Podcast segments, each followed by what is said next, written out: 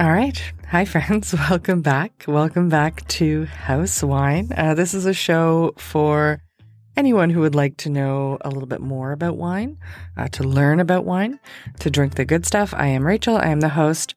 I also write and produce this show. I am a certified sommelier from Toronto.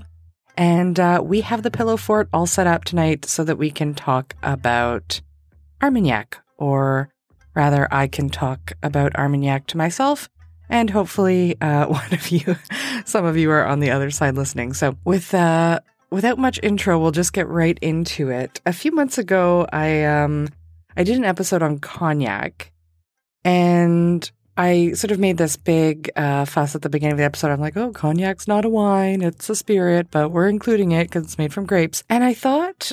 You know, of course, there's some episodes that do better than others, and I, I was really sure cognac was going to be like a like like wah wah, like kind of a miss episode. But I was curious about it and I really enjoyed researching it. And uh, I thought it was a really interesting topic. And so uh, put that episode out there. And it turned out um, that it is one of the best performing episodes uh, that I've ever done, aside from my wine law episodes, which I also always assume are never going to do well. So I was like, okay, well, let's um, you know, let's give the people what they want. let's give the people more uh, brandy. So today we're gonna do Armagnac, and like I said when I uh, when I started the cognac episode, I said I don't know how this quite fits into the context of house wine because although uh, cognac is made from wine, it is in fact not a wine; it's a distillate. Well, in southwest France, uh, there are two appellations that are known for very similar ish, similar ish, because we're going to get into the differences, uh, styles of brandy. Though it is sure that each appellation would tell you, and they, they do vehemently, that they are not similar at all. And if you really pick it apart, you start to see why. But alas, from the outside, uh, cognac and Armagnac uh, really get lumped in together into this sort of one category. Cognac is kind of like the little brother, and Armagnac is like the big brother and um, like the older sibling. And, and why older sibling? Well, that's because Armagnac is, in fact, the OG eau de vie of France. It is one of the oldest distillates in the world. And oh boy, do they really, really, really like to talk about it.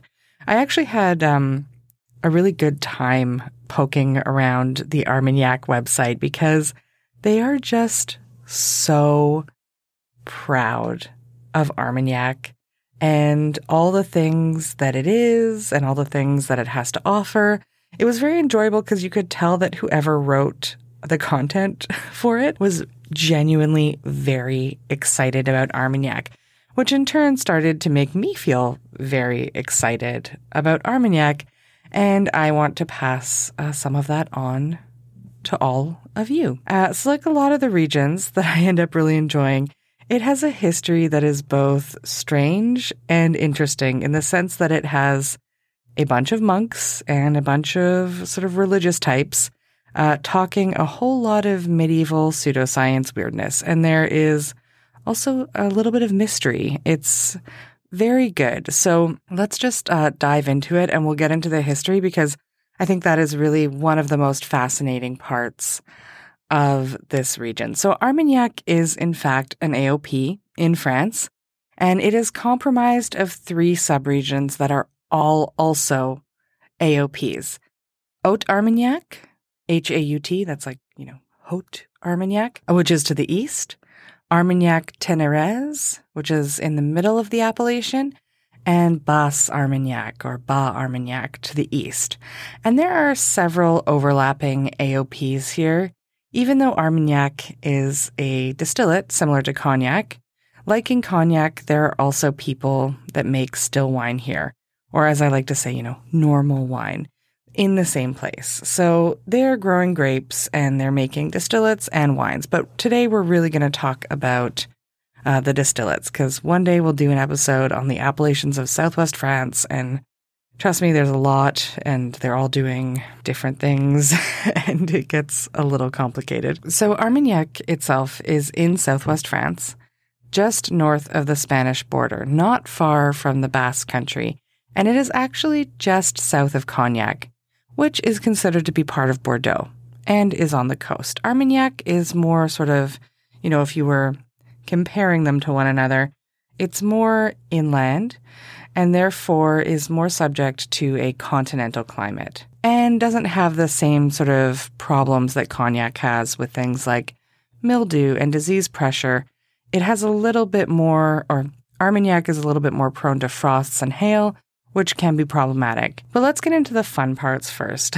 let's start uh, with a deep dive into all the details that make Armagnac Armagnac, because history and place is really one of the main things that sets this region apart from its showier and more famous younger brother. So, Armagnac has been making distillates for much longer than 700 years, but the written history of Armagnac, the naming of the brand, and the spirit really starts in the early 1300s.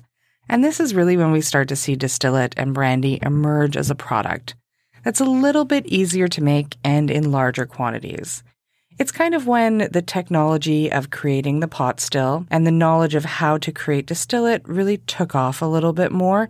So it went from being something that was used almost exclusively medically to being something that could be consumed a little bit more commonplace.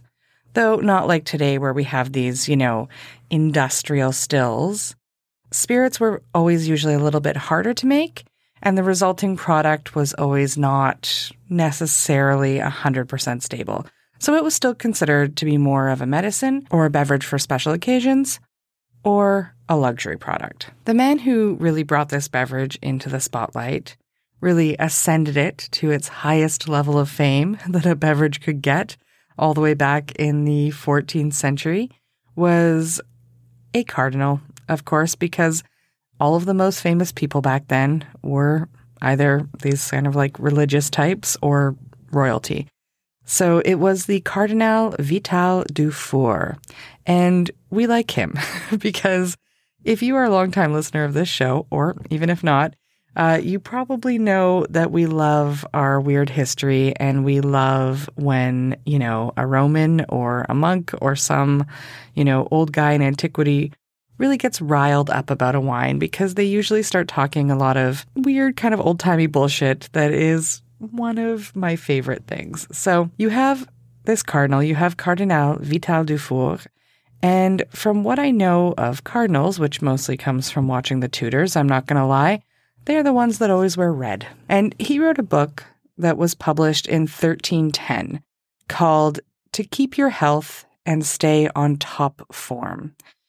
You see where this is going. Armagnac features heavily. Armagnac was originally referred to as Aigua ardente from Gascony, meaning firewater, but it also sometimes is referred to in the book as the water of immortality. So already you can see the draw.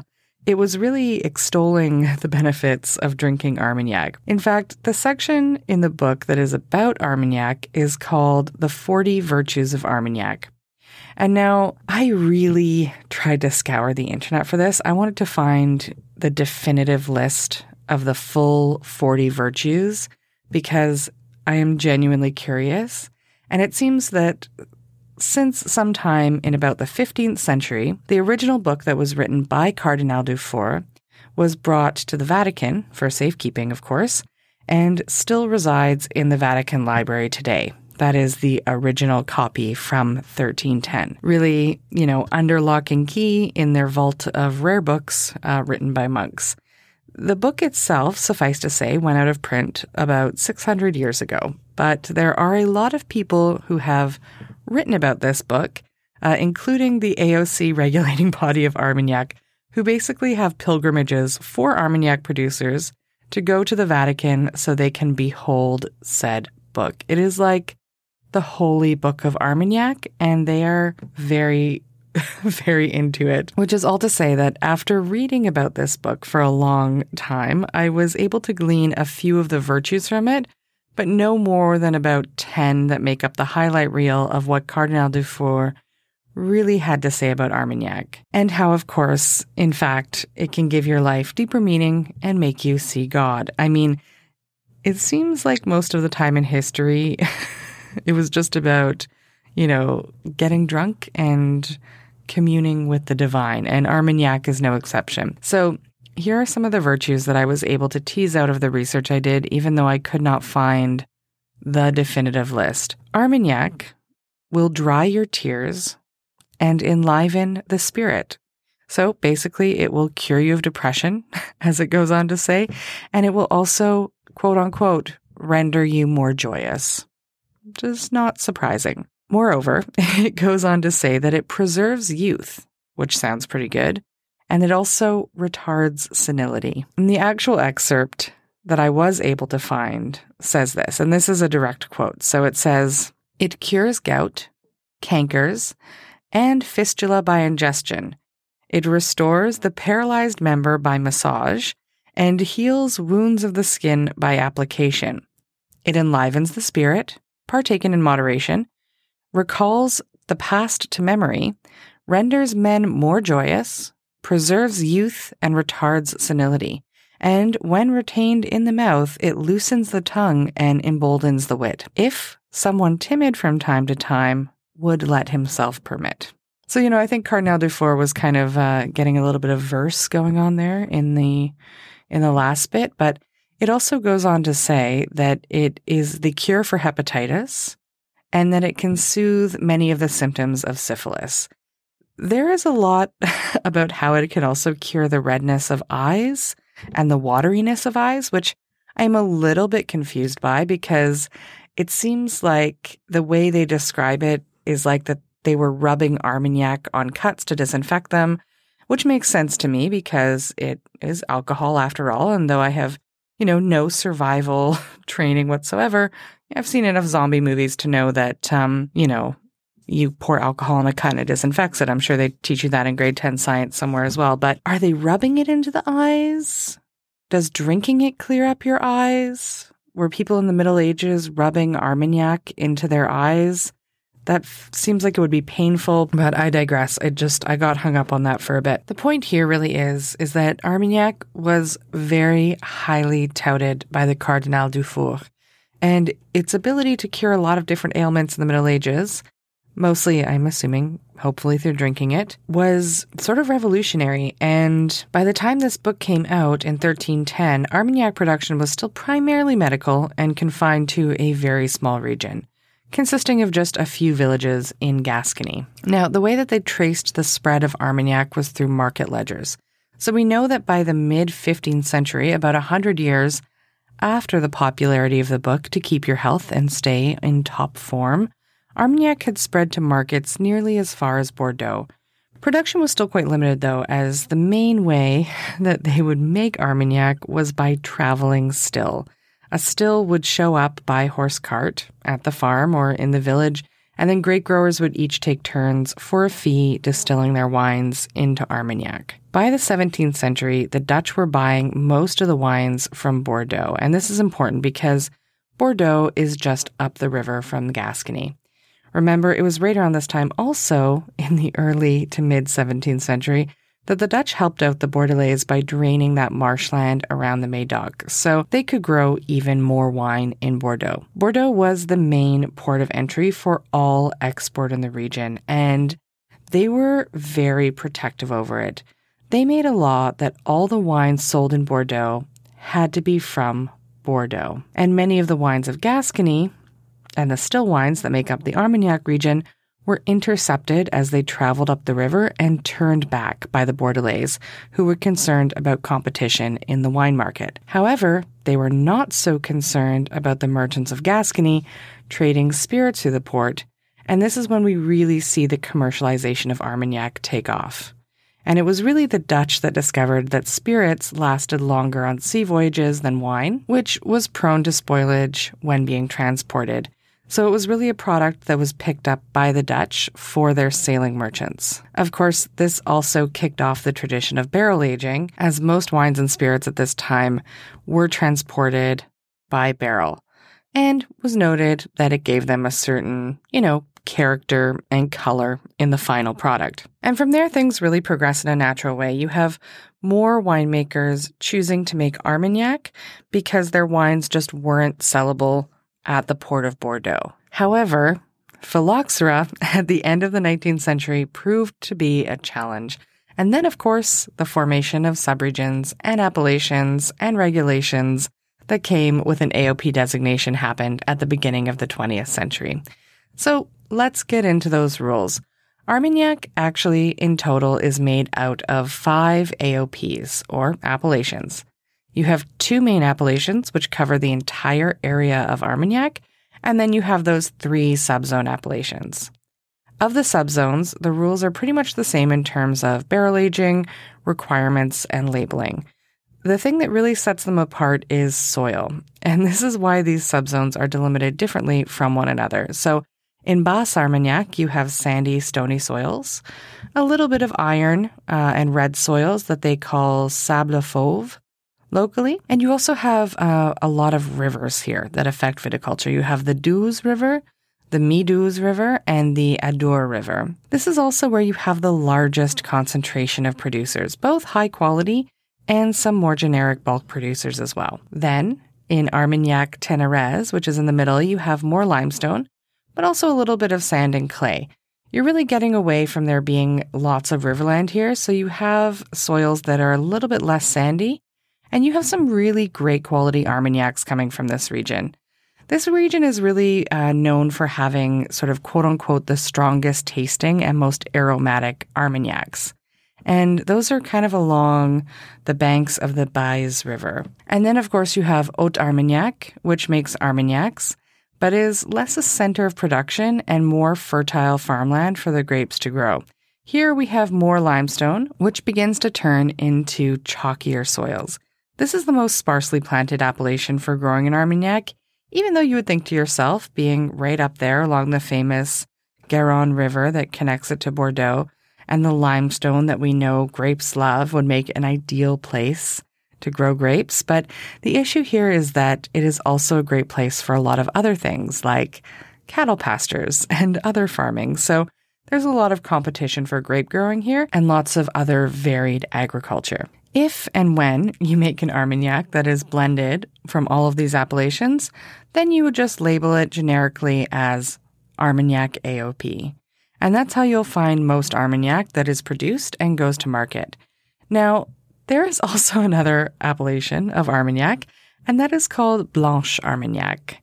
It is the newest kind of Armagnac, only having been established as an AOP in 2005, and this is exactly the way it sounds. It is an Armagnac that is not allowed to be aged in oak, with no color additives allowed, so it comes out white. It's like Armagnac vodka. I have never, to my knowledge, had it, but it seems like it's kind of the way they describe it, supposed to compete with other white spirits in the cocktail market. But it still is supposedly does retain some characteristics of Armagnac, like a little bit of florality and a little bit of fruitiness that you may not get with other white spirits. Honestly, it doesn't sound like it would be my thing, but I don't think there is a lot of this coming onto my market either. I'm sure it exists. It kind of evokes, like, um, for me, the Ciroc craze of the mid 2000s that I may or may not recall. I think I was part of the Ciroc craze of the mid 2000s. And for those of you who don't know, Ciroc was a flavored grape vodka. Delicious. But again, I digress. All these styles of Armagnac are allowed to use the same kind of grapes, blanche and non blanche. And like cognac, they are not your most popular varieties of grape, though they are also one of the things that make Armagnac different from cognac. Though there's some crossover between the grapes that they're using, cognac grapes tend to play a supporting role here, whereas the main grapes are Baco Blanc, Blanc d'Âme, and Mauzac, followed by those cognac grapes, Colombard, Folle Blanche, and Ugni Blanc. Baco Blanc is sort of the outlier here, as it is the most planted grape in Armagnac, but it is also the only hybrid grape authorized by an AOP in all of France. Hybrid grapes are crosses of Vitis vinifera grapes that are native to Europe and North American grape varieties like Vitis riparia or rupestris. This, of course, became popular during the time of phylloxera, as they had a natural resistance to the louse, but often lacked the delicious taste of Vitis vinifera grapes. Sort of, um, a lot of hybrids are known to come out a little bit foxy tasting or a little bit sour. There were a few of these grapes that held on, though, mostly because of their desired characteristics, like in the Baco family, of which there's also Baco Noir, grown quite often here in Ontario. They have a natural resistance to frost and cold, which is common in the Armagnac region. As a grape, it also has a high yield, which is great if you're turning the wine made from it into distillate. And like I said, it's the primary grape used in Armagnac, but it is not permitted to be used in Cognac. Another thing that makes these two regions different from one another is the way in which the brandies are distilled. Armagnac uses a form of alembic still, but it's quite different from the one that's used in Cognac.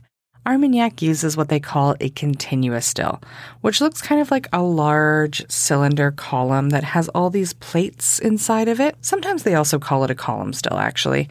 And this is the kind of still that is used, it's used in all kinds of spirit production, and there are some really, really huge ones uh, for bulk and mass produced spirits that can have more than 40 chambers. The plates kind of separate chambers, and then the vapors rise through the chambers and then back down. It's a it's a whole process. I, I would suggest googling continuous still or column still because you'll see a diagram of it, which will instantaneously explain it better than I ever can. Uh, just by describing it. But the Armagnac still has no more than 15 chambers, which means that these distillates retain a lot of the flavors and aromas of their original product those high acid, low alcohol, floral wines that they're derived from. Armagnacs also distill to a lower ABV than cognac, which means that you get again more of those esters. Esters, of course, being the flavors and aromas that are left over from the original product, aka the wine that it's distilled from. In cognac, the wine is distilled to 70% ABV. Armagnac usually hovers a little bit below 60, Usually they try to aim for 57 if you want to be really exact. Once the wine is distilled using the column still, it is then aged in oak barrels, French oak barrels to be exact, that can be anywhere from 400 to 420 liters. As in the case with most spirits, they are allowed to add coloring agents, natural ones, and they're also allowed to add wood chips to increase that oaky flavor that we all love so much. Now, Another way in which Armagnac is different from Cognac is that they have completely different aging requirements. And though there is some aging terminology here that overlaps, it is indeed one of the main features, apart from the distillation method and the grapes that make them unique from one another. All Armagnac must age for a minimum of one year in oak barrels before it is released. That is, of course, with the exception of Armagnac Blanche, which we now all know does not age at all. Otherwise, the rules for aging Armagnac are as follows. You have the first designation, which is VS or three stars, same as Cognac, and that ages for one to three years in oak. Then, next up, you have VSOP or Napoleon, which ages for a minimum of four years in oak. Following that, you have the XO designation, which ages for a minimum of 10 years. Then you have the hors d'âge or, or how do I anglicize this? Hordage. Hordage is in French. H O R S D apostrophe A G E, which is a minimum of 10 years, but is anywhere from 10 to 20 years old. And then you have XO Premium, which is 20 years old. One of the main distinguishing factors here is that it's much more common in Armagnac than it is in Cognac for the spirits to be vintage dated. Vintage dated Armagnacs must come from the vintage that the grapes were harvested in, and not from the date of distillation. Vintages also must age a minimum of 10 years in oak. Because these are long lived, much more long lived than wine, it's one of those things that make kind of like a really nice birth year gift, as they make these almost every year, with very few exceptions, of what could be referred to as quote unquote bad vintages. And these are vintages usually that just had lower yields due to factors like frost and hail, and therefore there's just generally less of it. These are vintages like 1964 and 1984. And they're some of the rarest Armagnacs in the world. My birth year was a notoriously horrible wine vintage. Um, if you look it up on mm, any single website, Jancis Robinson, Wine Search, or anything, it usually comes up as just be like, throw out this disgusting vinegar now. it's not good. Uh, so if I were to ever enjoy anything from my birth year, it would most likely have to be an Armagnac. So again, the differences between Armagnac and Cognac, aside from the fact that they are completely different places, are the type of still that they use, the types of grape that they grow, and the way that they age and label their brandies. So really, when you boil it down, mind the pun, they really aren't that similar at all, other than the main thing about them, which is that they are both French brandies. But there is one more thing, a small thing that separates the two, and this is who is making them. Commercially, one of the main differences between cognac and Armagnac is the people who are producing these spirits. Cognac is really controlled by huge brands. We're talking huge houses that make the majority of the product that comes out of that region. And they're brand names that everybody knows Hennessy, Courvoisier, where Armagnac is, by comparison, dominated by smaller, more niche, more local producers. You have some larger, definitely more luxury houses like Cardinal Dufour named after everybody's favorite hepatitis curing 14th century cardinal. But in all seriousness, Cardinal Dufour is making some very seriously delicious Armagnacs. You also have those some more sort of farmhouse style producers like Paume Pébéraire, which is, uh, I also just like saying Pomès-Pébérère. It's P O M E S P E B E R E R E with lots of accents in there uh, which is based out of Ténarèze. And the Armagnac that I've tried the most and is maybe a little bit more commercial is Armagnac Laubade. So there's lots of variety, but most of these houses are making Armagnac in the complete range of styles. You know, vintage, XO, Napoleon, Hordage, and they're definitely worth trying. So this is the time uh, where we start to wrap things up, and I tell you that if you are curious about Armagnac, all of my sources and all of these producers are linked up in the show notes. And if you are going to scroll down and look at them, it would mean so much to me if you would take the extra 30 seconds to also rate and review this show. This is 100% independent. I make it every week, sometimes every other week uh, but I narrate, write, and edit each one. So it goes a long way to showing uh, your support. And if you did notice something I left out or you noticed a correction, you can always uh, get in touch with the podcast at housewinepodcast at gmail.com. And if you wanted to follow the show on social media, you can do so at Housewine Podcast on Instagram. I always want to say Housewine Podcast at Instagram. That's not a thing. Or even further, if you want to check out uh, what I'm doing and you want to see pictures of my dog, you can look at those at uh, Rachel Picard on Instagram. That's Rachel, R I C H A E L, and Picard like the captain. So we're in we're in the middle of winter. Uh, warm warm yourself up uh, from the inside. Go drink some Armagnac. If your eyes are watering, I don't know give it a try. I'm not saying rub Armagnac in your eyes.